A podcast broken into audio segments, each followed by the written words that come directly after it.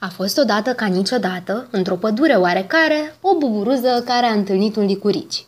Buburuza și licuriciul s-au îndrăgostit și au hotărât să rămână împreună pentru totdeauna.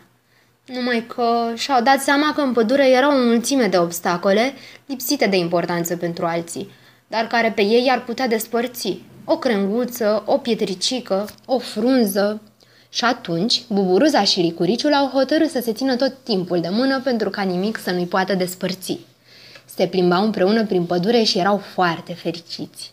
Dar într-o zi, licuriciul a constatat că buburuza dispăruse.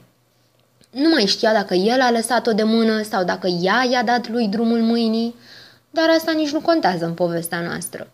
Contează numai că licuriciul, singur și trist, a căutat buburuza sub fiecare frunză, sub fiecare crânguță, dar nu a găsit-o. Licuriciul era din ce în ce mai trist și se părea că pădurea nu mai are niciun gust, niciun sens, niciun farmec. Și cum se plimba licuriciul foarte trist, s-a întâlnit cu o furnică. Licuriciul i-a povestit furnicii ce îi se întâmplase, iar furnica i-a spus – Licuriciule, poate dacă ai străluci tare, tare, buburuza te-ar vedea, oricât de departe ar fi și s-ar întoarce la tine.